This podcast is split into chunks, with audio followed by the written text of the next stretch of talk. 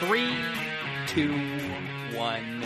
Oh my goodness. Good morning, good afternoon.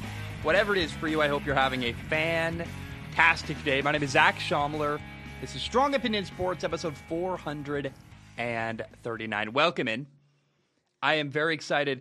Dude, life is good right now. I'm doing really well. My dad and my stepmom are in town visiting, and oh my gosh, it is so great. Like, it's the first time I've seen them in six months, and it's cool to show them around where I live and my neighborhood and take them to the beach. And uh, I, we're really close, and I didn't realize how much I was missing them until seeing them. And I, uh, it's just been such a fun week seeing them, being around them, and really having an amazing, amazing time. Let's jump in. Uh, we'll talk briefly about Monday Night Football. On Monday Night Football, the Pittsburgh Steelers beat the Cleveland Browns 26 to 14. I'm not going to lie, as an objective third party here that isn't a Browns fan or a Steelers fan, it wasn't a very interesting game. I I feel bad. It wasn't a horrible game or anything. Like there's been way worse football games this year, even on Monday Night Football, especially. Uh, but the Browns are already eliminated from the playoffs going into the game, and Pittsburgh led basically the entire time. The first quarter wasn't very offensively interesting, and then Pittsburgh got a lead, and they led the whole way after that.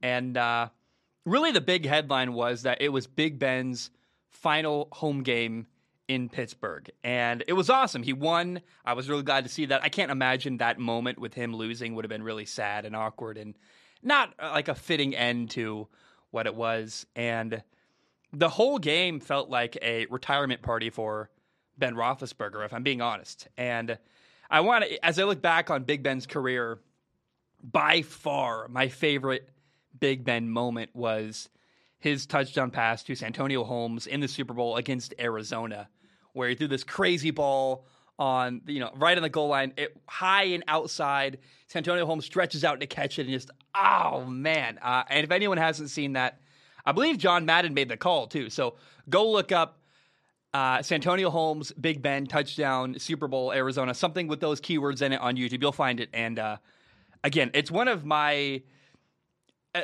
for, as far as like uh, both a great throw and a great catch. It's one of the best great passes and catches in NFL history, in my opinion. And uh, I love, love, love thinking about and looking back on that moment. Now, there are two more cool little notes I want to talk about from this football game. Number one, the Browns made a really cool defensive play where the Steelers had the ball on fourth and five, and Cleveland had a linebacker blitz, and Big Ben goes, "Oh, linebacker blitzing. Let me find my tight end. Replace the blitz with a throw. I say that all the time. If they're blitzing, you like it because there's fewer people in coverage, and you go, okay, hey, if they're blitzing, I can find, I can replace the blitz with the ball.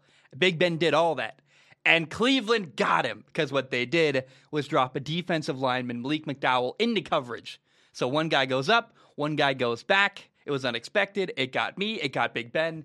It was a really, really lovely defensive play call, and they executed it really well. Malik McDowell actually knocked the ball down to the ground on fourth and five. I mean, you can call the right play there. You make that call. Hey, we're going to bring a blitzer. We're going to have the line. You know, the defensive lineman's going to drop into coverage, but you still got to execute it. He's still got to cover the pass and knock the ball down. He did that. It was a wonderfully executed, you know, little bit of trickery by the Browns defense. I love that moment. One of my favorite plays of the game. Like that. Looking back, I'm like, oh, that's so cool. Now, number two, TJ Watt, the Steelers defensive end, really more of an edge rusher, kind of an outside linebacker. He had four sacks in this football game. He leads the NFL with 21 and a half sacks. And by the way, he also led the league in sacks last year. He was on a tear. Uh, now, we got to talk about, we need to talk about the Browns quarterback, Baker Mayfield. On Monday Night Football, uh, and this is something ugly, but we got to start with it. We have to address it and talk about it because there's no way to sugarcoat it. There's no way to go around it. On Monday, Baker Mayfield was sacked nine times by the Pittsburgh defense. And Baker did not play well, but the Browns' game plan to block TJ Watt, the stud outside pass rusher, you know, edge rusher from the Steelers, TJ Watt, the plan to block TJ Watt was terrible. It wasn't good. And, you know, they put him one on one with a backup rookie right tackle, James Hudson. He got beat all night. It put a lot of pressure on Baker. Clearly got a lot of sacks for TJ Watt. And that's a bad plan. Again, There's no way around that. You have to acknowledge, hey, I think the Browns coaching staff can do better there than putting one of the best pass rushers in the entire NFL one on one with a rookie who is a backup, right? That's not a good plan. However, Baker chose to talk about it after the game. And the way he said it came across as him calling out his team and calling out the coaching staff in Cleveland. And there's no need for that. You know, I really think it's a bad idea. In my one of my favorite movies is King Arthur Legend of the Sword. He's got a great line. He says, "Why make enemies when you can have friends?" why make an enemy there? Like the last thing you want is an antagonistic relationship with your coaching staff where they feel slighted and called out. Everybody saw what happened. Everybody saw Baker Mayfield getting taken to task and having a bad game. Sure, I think he had like 10 incompletions in a row at one point, but also getting sacked a bunch. And clearly, uh, the broadcasters were talking about it. Everybody saw it on Twitter. Everyone's talking everywhere. Hey, why are, are they leaving TJ Watt one on one with a rookie right tackle? That's a bad idea. Baker doesn't need to talk about that. The media knows it. He knows it. What it felt like to me was Baker's maybe immaturity is the word, his desire to get the last word and feeling a need to defend himself when, like, hey, everyone's got your back here. Everyone knows that's a bad game plan. I just felt like that was uncalled for and, and maybe a sign of a, a, coming separation between the Cleveland Browns and their quarterback, Baker Mayfield. And I want to be very clear here about this because, without emotion, I'm not riled up or angry, but the Browns must move on from their quarterback, Baker Mayfield. They got to trade him or release him, get rid of him. He's, he can't be their quarterback next year. He had a bad year. He's had a lot of bad games. In fact, the Packers game is by far the worst game of the year he had. And it was kind of emblematic of what he's had, what's gone on all year, which is that Baker Mayfield had four interceptions against the Green Bay Packers last week. And his team lost to a really good Packers team by two points if that isn't evidence right there of that this is a really good Browns roster ready to win that's being held back by their quarterback, there is no other example. That's the one that you're like, you can't explain that. That's Baker. And all year I felt like he's holding his team back and they're not getting what they need from him. Baker's been inaccurate. He's made bad decisions. And the reality is, Baker was given advantages that most quarterbacks have never gotten in their entire career. He had Odell Beckham Jr. Now, he couldn't make that work. I say had because the relationship was not well nurtured by Baker, in my opinion, and uh, you know Odell was unhappy, and they had to get rid of him, and that's that's a big loss. I I don't know. That, to me, that says something about Baker that he couldn't get on the same page with Odell, and you know keep Odell happy. Then the other people Baker's played with on offense this year: Jarvis Landry, Nick Chubb, Kareem Hunt, Austin Hooper, Harrison Bryant. That's an all-star cast. That's a lot of talent that most quarterbacks would die to have. On top of that, they got a pretty good offensive line. Jedrick Wills, Joel Bitonio, J.C. Tretter, Wyatt Teller, Jack Conklin, the right tackle. He's out right now, but uh, you know, and even though they've had injuries on the offensive line, that's a good O line when they're fully healthy. And most quarterbacks don't get that. Baker was given everything a young quarterback could dream of having. Again, a good offensive line, a good running game, good receivers, some playmakers on defense, what does Tua have in Miami? No running game, one receiver, a terrible offensive line. How about uh, Zach Wilson in New York? Or Daniel Jones, the other quarterback in New York, the Giants quarterback. Daniel Jones has never played on a roster as good as good as what Baker has had this year in Cleveland. Baker was given everything, but the fact is he played badly. What if Cleveland had Matt Ryan or Derek Carr at quarterback instead. Do you remember the last time Matt Ryan got a lot of help? He went to a Super Bowl, had a 28 to 3 lead, and won the NFL MVP. Certainly that's better than what Baker's done this year. How about Derek Carr? Derek Carr has never been on a team in his NFL career as talented as what Baker has right now in Cleveland. And by the way, this year the Raiders have been a mess. Coach got fired, people got released, you know, losing his top, you know, one of his top receivers, losing draft picks, all kinds of stuff. You know, I mean, former first round picks, excuse me. All kinds of stuff have, have gone on for the Raiders. And by the way, their team isn't actually that talented. And yet, still, Derek Carr has his team one game from a playoff appearance. If they win on Sunday and beat LA, they're in.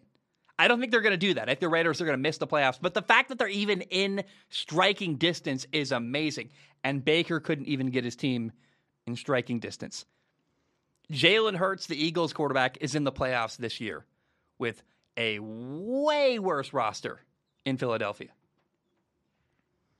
I say this without emotion. I say this without anger or frustration. To me, it's a fact. Baker has to go. And the number one reason to me why Baker has to go is that I believe Cleveland can win more games without him. There's a better quarterback out there that can help them win. Matt Ryan, Gardner Minshew, Derek Carr. Like, I don't think Derek Carr's available, but let's be clear Derek Carr would do really well in Cleveland. And the other sad thing is if Baker doesn't stay in Cleveland, I don't know where he can go and do better. Washington? Like eh, that's the problem with having a really good football team is that if you can't win with a roster in Cleveland, the really good receivers they have, the good offensive line, the good defense, like everyone was talking going into the year, myself, but if you weren't say like I know that I had really high expectations for Cleveland. They were a really good roster. But it wasn't just me. Everyone around the league went, "Hey, it's weird but Cleveland, it's it's weird to say this because the Browns have been historically really bad, but everyone looked at Cleveland during the preseason and said, "Yo, that's a really good roster. Like that's a lot of really really good players." And if Baker goes to another team, he's not going to find that. Washington, um, New Orleans, who else could need a new quarterback? Pittsburgh. Um, maybe in Denver, but I, that's the that my my point is that if you couldn't win in Cleveland, like how are you going to make it worse? How, how are you going to make it work on a worse football team? I don't I don't know. That's hard for me to imagine. And the one thing people say to defend Baker is that oh he's hurt. He's got a torn labrum in his non-throwing left shoulder. Remember, he throws right-handed. His left shoulder is injured. And I want to be clear about this because I, you know, Baker's season he had this year, the really bad year, really, really hurt his career. It lost him a lot of money, in my opinion. And if Baker's injury is why he's been playing bad this year, then he should have got surgery like 10 weeks ago. But to me, it doesn't make sense because a shoulder injury isn't the thing that's making bad decisions, isn't what's forcing the ball into double coverage or making bad throws or passing up open receivers to throw it. The interception against Pittsburgh on Monday, his first one. He's got a, a route wide open underneath and instead forces it into coverage, and gets picked off. I'm like, that's a bad decision. The shoulder had nothing to do with that. He's been inaccurate, and I can't imagine trying to throw a football with a torn labrum. But if the reason why Baker's been bad is because of the shoulder, then he shouldn't have played with the bad shoulder. That's a decision that someone made that was wrong. Because all Baker did this year, in my opinion, over and over and over again, was hurt his football team. The team in Cleveland is ready to win. They need to find a quarterback who can help them do that. They need to find a quarterback for next year who can help them win games because the Browns are far too good of a roster to not be winning football games. Cleveland and Denver, they're the two teams right now. Denver needs a coach and a quarterback. Cleveland needs a quarterback. But those are the two rosters right now in the NFL that are way too talented and far too good to not be winning in the NFL.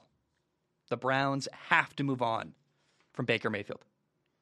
Uh, by the way, I saw something I want to talk about. I don't have much to say here, and it's it is old news, but I want to acknowledge it, talk about it, and give it some praise. Cowboys defensive coordinator Rob, uh, sorry, Robert Quinn. Robert Quinn is a player. Uh, Cowboys defensive coordinator Dan Quinn declined to be interviewed as the head coach of the Jacksonville Jaguars. He said, "I'm good. Don't want the interview. Don't want the job." And I love that because it's Dan Quinn recognizing he's got a good thing going in Dallas. There's no reason for him to leave. He can run the defense. He's got full autonomy there. And he, last time he was head coach, it didn't work out very well. I, I, don't. Dan Quinn better find a really, really good opportunity for him to leave what he's got going on in Dallas. They're winning. Everything's good. He's happy. He's got a lot of job security. And uh, I really thought that what Dan Quinn did when that came out. That that acknowledgement is him saying, "Hey, I'm gonna I'm gonna take my time. I'm in no hurry." And often you see head coaches rush off into the next job, and frankly leave a good opportunity for a bad one. Uh, there's a lot of times I'm like, "Hey, if you're if you're winning, why why are you leaving?" Uh, for example, uh, Byron Leftwich, the Buccaneers offensive coordinator, just won a Super Bowl. He's coaching Tom Brady. And whenever he's done, like whenever Tom Brady retires, he's going to still have opportunities to be a head coach. But I, if I'm Byron Leftwich, I'm going to play out. I'm going to like let this fully play out. I'm going to see everything I can do with Tom Brady, soak up all the information I can, gain all the stories and all the knowledge I can, so that when Tom Brady is done, he can be done and go find a head coaching job. But there's always going to be head coaching jobs. Don't leave a good situation for one that isn't necessarily very good. And uh, I, I like the the restraint. Maybe is the right word. The restraint by Dan Quinn, the Cowboys defensive coordinator, to not just rush off into the first job that is uh, talked about with him. Instead, he's like, ah, "I'm good. I don't even want that." He didn't even interview, which is uh, really, really impressive and very wise, in my opinion, from Dan Quinn. All right, let me drink some water and then we'll shift into my favorite part of the show. It is time for Ask Zach, my favorite part of the show. It's where I answer questions from the audience. In case you do not know how it works, go to patreon.com forward slash Zach Schaumler. You give a dollar a month. You can give more if you want to. Please do. It literally helps pay my rent, but a dollar a month gives you access to submit questions on Patreon. Now, if you submit a question on Patreon, I do not guarantee to read your question on the show. My only guarantee is I pick the top couple and read them at the end of the show. Now, today's question, the first one today, is from Dominic. Now, I am dumb. Well, let's be clear. I always start Ask Zach before I open my notes to read the question. So, do do do do do do do. Okay, here we go. Dominic's question. Sorry, if that was terrible, I apologize. Uh, Dominic, elevator music is not my strong suit. I have just learned.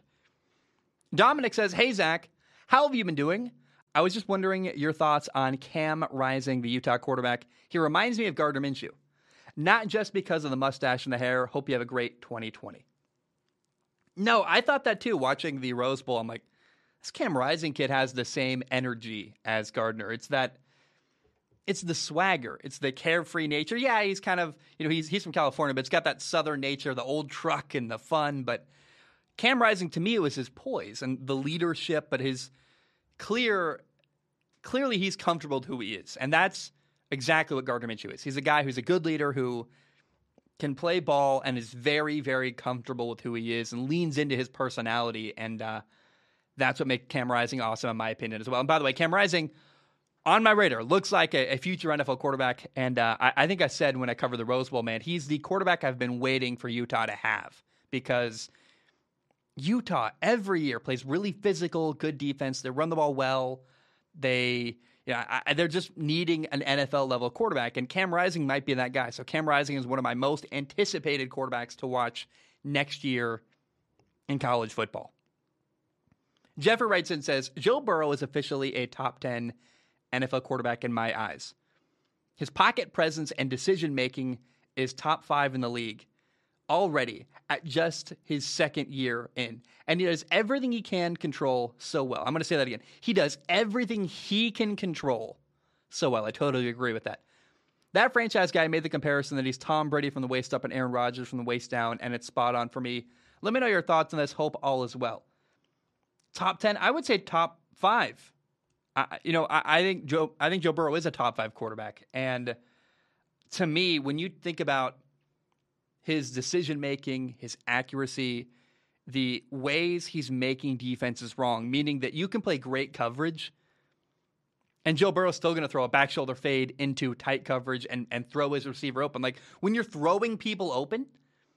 When a de- defender, uh, when a corner has great coverage and the receiver isn't open by most NFL standards, and yet you're throwing it behind a defender's ear into a tight window, turning the receiver around for a touchdown like he does with Ja'Marr Chase over and over again. That's when you go from really good to deserving to be in the same conversation as Aaron Rodgers, as Patrick Mahomes. And by the way, the thing that is not getting talked about with Joe Burrow is that the offensive line still needs work in Cincinnati. Like, there's a lot of pressure on Joe Burrow, and he is making people miss. He's avoiding sacks. He's stepping up in the pocket, moving around a lot in like a little short, you know, tight radius, and making defenders miss and throwing the ball downfield and stepping into hits and getting hit as he throws. And he's dealing, man. Joe Burrow to me is a top five quarterback, and he's in the conversation right now with Patrick Mahomes and Aaron Rodgers as a guy who is at the top of the league, absolutely, in the quarterback at the quarterback position. Okay, Joe writes in. Let me drink some more water real quick. Joe says, Hey, Zach, Happy New Year. Can we talk about Trevor Lawrence? I know he's in a bad situation in Jacksonville, but I've not even seen any signs of greatness from him. I didn't expect them to have a great record at the end of the year, but I did hope to see maybe just one statement type game from him. Gardner Minshew had a better rookie season with Jacksonville. Joe, I totally agree. I'm worried. I am worried. Uh, going into the year, I said that it's a disadvantage for Trevor Lawrence that he's never lost in his career. In high school, in college, he never had a bad year, never losing season. That's going to really hurt him because when you're not winning, you have to learn how to handle that emotionally and how to what what do I fix? And, and unfortunately, I think that he learned a bad thing this year, which is that the story Trevor Lawrence is probably going to tell himself is that hey, we we lost because our head coach Urban Meyer was a bad head coach. And it'll be easy to not focus on the things that he needs to do better as a player. And I think that's really unhelpful. I, I, hope he doesn't tell himself that story because to put all the blame on Urban Meyer would be massively unhelpful and a big hindrance to him. And it's easy to blame people, but what he needs to do is look inward. There's a lot of little things Trevor Lawrence can improve. And, and the other really big concern I have is that I don't see any fire from Trevor Lawrence, meaning like that whatever that means. I'm, I'm still trying to quantify that because that's not really, you can't, the fire, what does that mean?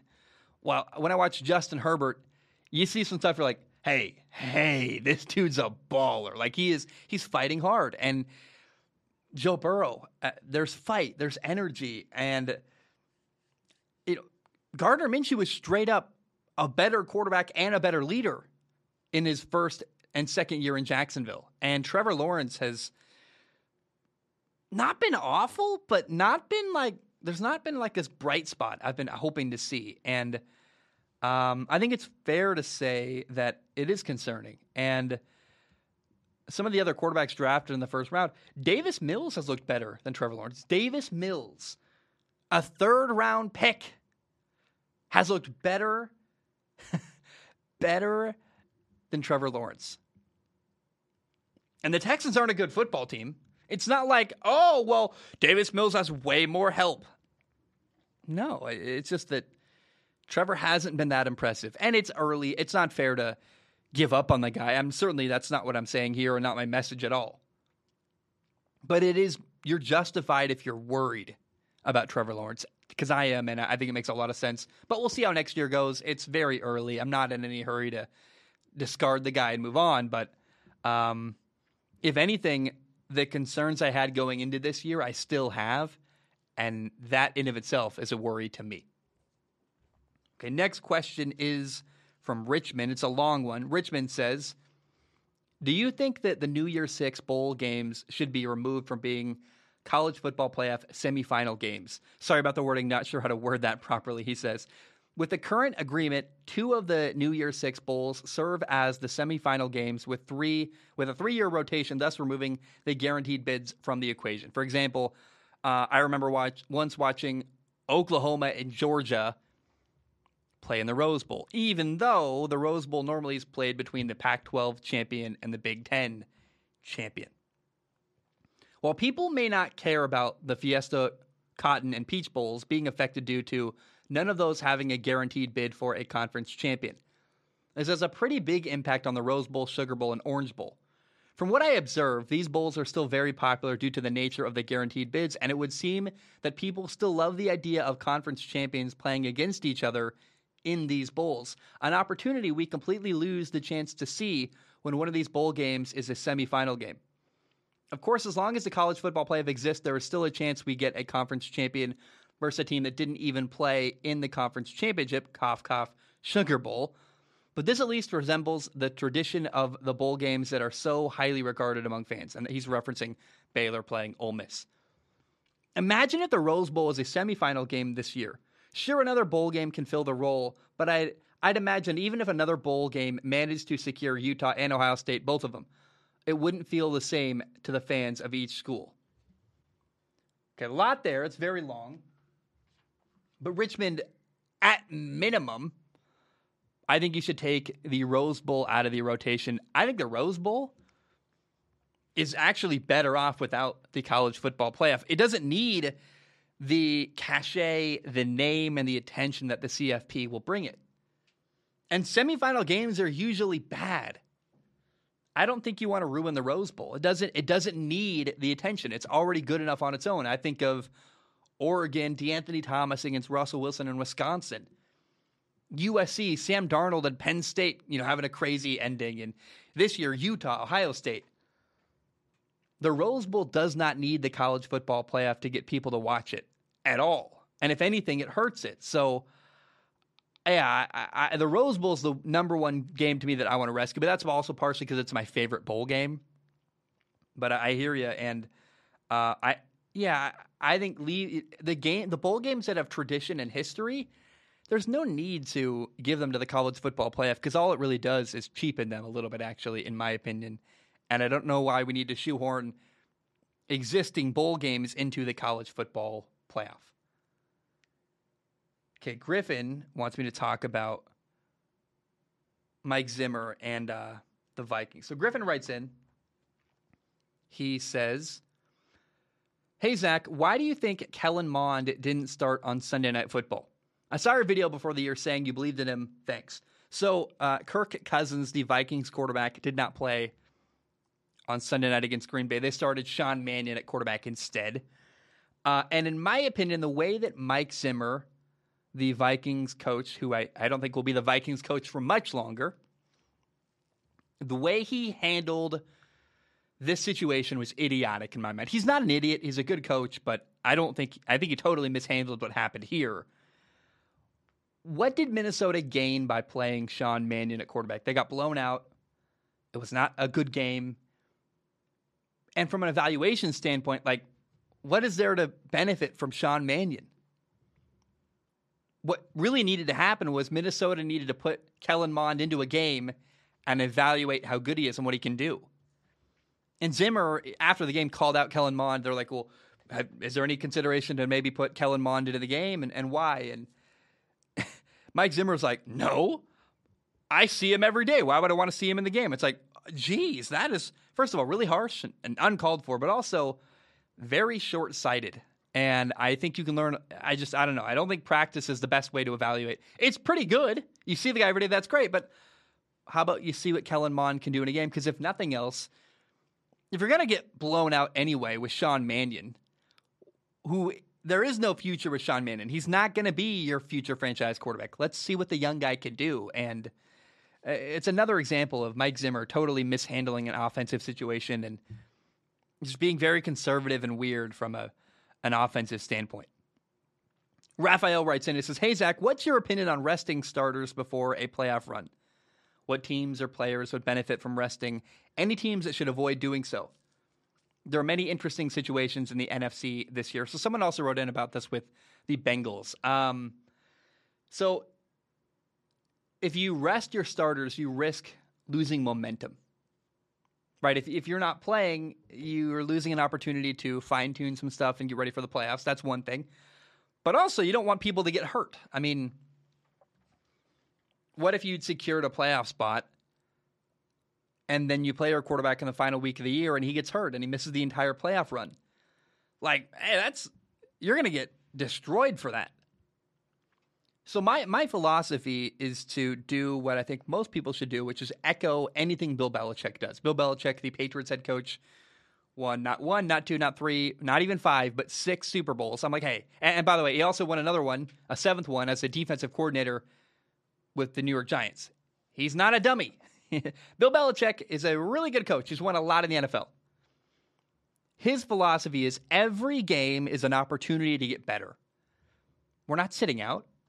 And the minute you stop thinking about every game as a chance to fine tune and reflect and learn and grow as a football team, that is when you lose ultimately in the long run. And uh, so I, I'd, I'd play my players, man. I'm like, hey, if we get our butts kicked, it's going to be good because we're going to get film that is going to teach us a lot. If, and if we win, we get momentum and you keep building, and it's an opportunity to grow and fine tune what you're doing. So I would very much hesitate to rest my starters, but if you have a guy like Gronk who, if you if someone banged up, probably don't play them. But if you can play, I want you to play. And uh, I know. That's I just I really think you should listen to and, and, defer to Bill Belichick if you're not sure. And I really respect Bill. He's won a lot. Clearly, he knows what he's doing, and I, I think I would follow his lead there with that. Ultimate A wrote in with a long one. He said, "Zach, two things." Number one, I am infuriated by the coaching decisions by Zac Taylor in the end of the Bengals game against KC this week. I'm not a Bengals fan, but I was listening to the game on the radio while on the road and found myself yelling at Zach for being an idiot.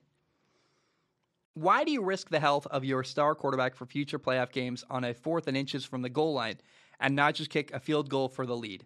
It's poor coaching to go for the touchdown there instead of kicking a field goal because it makes it more likely that your players get hurt. The radio announcers for the game kept talking about how they disagreed with the decision and describing the bruises Burrow already had sustained on his arm and hand. And on top of it, Burrow gets injured on a play that didn't count on the final series as well. Credit to Taylor for getting his team back into the game, but this is inexcusable. If I were GM, I'd give him a piece of my mind in a bad, bad way. It's rare I truly feel angry at a game, but this grievance I needed to get off my chest. The second thing is is Patrick Mahomes no longer a young quarterback in quotes, and eventually now a quote veteran quarterback, even though he's still on his rookie deal. At what point do rising stars like Justin Herbert, Josh Allen, Lamar Jackson, and Mac Jones no longer get the quote rookie treatment and are graduated to quote veteran status? Is it when their rookie deals are over? Thanks for the content. Happy New Year. Uh, when you win an NFL MVP, you're no longer a young quarterback. if you win an NFL MVP like Lamar Jackson has, like Patrick Mahomes has, to me, you're now a veteran. So that, that's very simple. We don't need to dive into it much more than that. Um, and then ultimate, ultimate A. I actually liked what Zac Taylor did. Um, I would not want to give the ball back to Patrick Mahomes with a minute left unless I have a seven point lead. I, am not kicking a field goal on the one yard line with a minute left in the game. I'm going to either get the touchdown and then my lead is safe because he's either going to tie the game or I win. Or if I don't get it on fourth and inches, then I'm going to make Patrick Mahomes drive 99 yards, which is a heck of a lot farther than if you kick off and it gets down to the 25 or maybe gets returned even farther. A three point lead is not safe from Patrick Mahomes. Tom Brady, Aaron Rodgers, Patrick Mahomes. I'm not giving those guys the ball down three points at the end of a game. No way. I want a seven point lead. It's the only way I feel safe. And the Bengals did not, they were coaching to win, not to lose or have a good showing. It's aggressive. And I, I actually really appreciated what Zac Taylor did. And uh, I hear your, your grievance, Ultimate A, but I just, I, I actually like the philosophy. It made a lot of sense to me. And I thought Zac Taylor did the right stuff in that game. Evan writes in and says, Hey, Zach, I've seen comments online regarding Cincinnati's involvement in the CFP. After being beat 27 to 6, some were saying that Ohio State would have put up a better game. I do not think that this would be the case since they barely beat Utah. Do you think Ohio State would have been a better matchup? Is Utah really that good? Is there another team that you would have liked to see? Obviously, the college football playoff needs to be expanded to work better but I think there is no such a skill gap between two teams in the national championship ga- game and the rest of foot- college football. I, I, I, sir, he says, I think there is such a skill gap between the two teams in the national championship game and the rest of college football that it would not have mattered who they played in the semifinals. You're probably not wrong. Georgia and Alabama are head and shoulders better than everybody else, but uh, Ohio State would have put up a better fight than Cincinnati did against Alabama. Um, you know, Alabama didn't even play a very good game. You know, they they like really didn't run the ball as well as they could have or as much as they could have. They ran it well, just I thought they for some reason kept throwing the ball and I'm like, why are you Alabama doesn't doesn't need to throw the football at all. And it actually I think stalled a couple of their drives because they kept trying to throw. Also, Ohio State had a bunch of people opt out against Utah. You know, two of their top three receivers didn't play. Their tackle, uh, their defensive tackle, Haskell Garrett, didn't play. I mean, like, so Ohio State would have put up a better game against Georgia, undoubtedly. They're more talented than Cincinnati, and uh, I, I think they would have played Georgia better than Michigan did as well. So, uh, I, it's a weird question because the playoff committee chooses these four teams. It's very nebulous and unclear rules, and to me, I'm like, well, can the best four teams play? I don't really care if you win your division or the, like. I thought Ohio State was a better football team than Michigan, even though Michigan beat them. That's controversial, but I don't really care. It's my show. I can say what I want. And at the end of the day, I don't care if Cincinnati's 12 and 0. If they're not the best, one of the best four teams in college football, I don't think they should get in. But um, there's too much politics at play. And I think the best answer is just expand it, let everybody in, and let's stop these dumb arguments and debates that could be proven on the field that they just let eight teams in. But once eight teams are in, no one better be talking about, well, the number nine team got. Hey, if you're not, if you're the number nine team in the country, when the number five, six, seven, and eight team probably aren't going to win a national title, I don't want to hear that the number nine team in the country could have won but didn't get a shot. No, no, no. I don't. I don't. If you're ranked tenth in the country, crocodile tears for me. I'm not. I'm not feeling bad for you at all. You could have been. You if you can't make it into the top eight you have no no opportunity to go and, and try to win a championship. And because um, if that means if you're like if you're like the the number eight ranked team in the country, you didn't win your division, and um, you're lucky to be there. So I, am just like, come on, I, I, don't really need to. That's the arguments I don't want to have in the future with people. It's just look, it, it, the number nine and ten team did not get screwed over. Let's move on from that.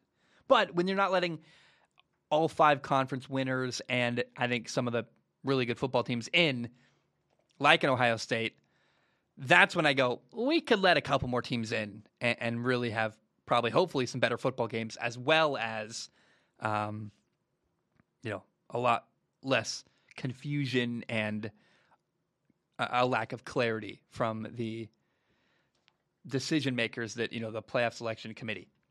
Devin writes in and says, Hi, Zach. Me and my friend John were having a discussion about the Steelers passing on Davis Mills in 2021. I'm critical of Pittsburgh when they pass on quarterbacks who turn out to be pretty good in the league, like Mills and Minshew, while the Steelers continue to roll with Mason Rudolph and Dwayne Haskins. John brought up how our coaching staff hasn't been developing hasn't developed a good quarterback since Big Ben. Meanwhile, a quarterback prospect two years straight has gone to Pep Hamilton and turned out to be a star. Davis Mills, and Justin Herbert. My question for you is how much of an impact does a quarterback coach have on whether a QB turns out great or not? As always, hope you're doing well and look forward to the next episode, Devin. Yeah, Pep Hamilton is a great offensive, uh, great offensive mind. Very, very good quarterback coach. He made Cardale Jones look good in the XFL, by the way. And Cardale Jones is not a good quarterback. Um, Pep Hamilton, yeah, he he made Justin Herbert look good as a rookie last year and helped develop him, and he helped develop Davis Mills. Uh, let's think about it this way, Devin. You ask, does a quarterback coach matter, and how much do they help your quarterback's development? Well, he's the guy who sees the quarterback every single day. The quarterback coach has a massive impact on your your quarterback and how well they do, and um, absolutely, uh, you know, Pep Hamilton is one of the best in the league, and I, you know, also just because you're a good quarterback coach doesn't mean you need to be an offensive coordinator or a head coach. Pep Hamilton is good at the job of quarterback coach. It doesn't need to be more. It doesn't need to be promoted beyond that. We, we tend to think, oh, he's a quarterback whisperer. Let's make him a head coach. Why? Why? He's a good court. He's a good quarterback coach. The Peter principle says if you keep promoting someone, eventually they're going to get promoted uh, until they fail, until you know they can't do that job anymore. And uh, Pep Hamilton is a guy that he should be the most desired quarterback coach in the league, but maybe that's all he is, and that's okay too. Alex writes in and says, Hey, Zach, first of all, hope you are hanging in there. Second, I wanted to ask you about whether or not NFL teams should incorporate designed laterals more often. Normally, they're only used at the end of games and are ineffective because the defense is expecting it. However, I feel like teams could have great success if incorporated planned planning. If okay, I'm gonna I'm gonna try this again. However, I feel like teams could have great success if incorporated planned laterals were used sparingly. For example, I'm imagining Travis Kelce catching a slant and then immediately tossing it to, uh, to Tyreek Hill, who is running another slant in the opposite direction, being deadly. In fact, I tend to remember a play where Kelce did such a thing, but it did not seem rehearsed. I understand turnovers are a thing, and this is incredibly risky, but I feel like if practiced enough and used sparingly in games, it could be incredibly effective. Let me know your thoughts and how my idea could be tweaked to work. So, yeah, like occasionally that could work. Um, it's a trick play but it's really risky. And I wouldn't want to spend a lot of practice time on it unless it's like, hey, this is a really a, a trick play we have designed and planned. Um, but to me, like the short answer, Alex, is that it, it's too risky, and I wouldn't want to.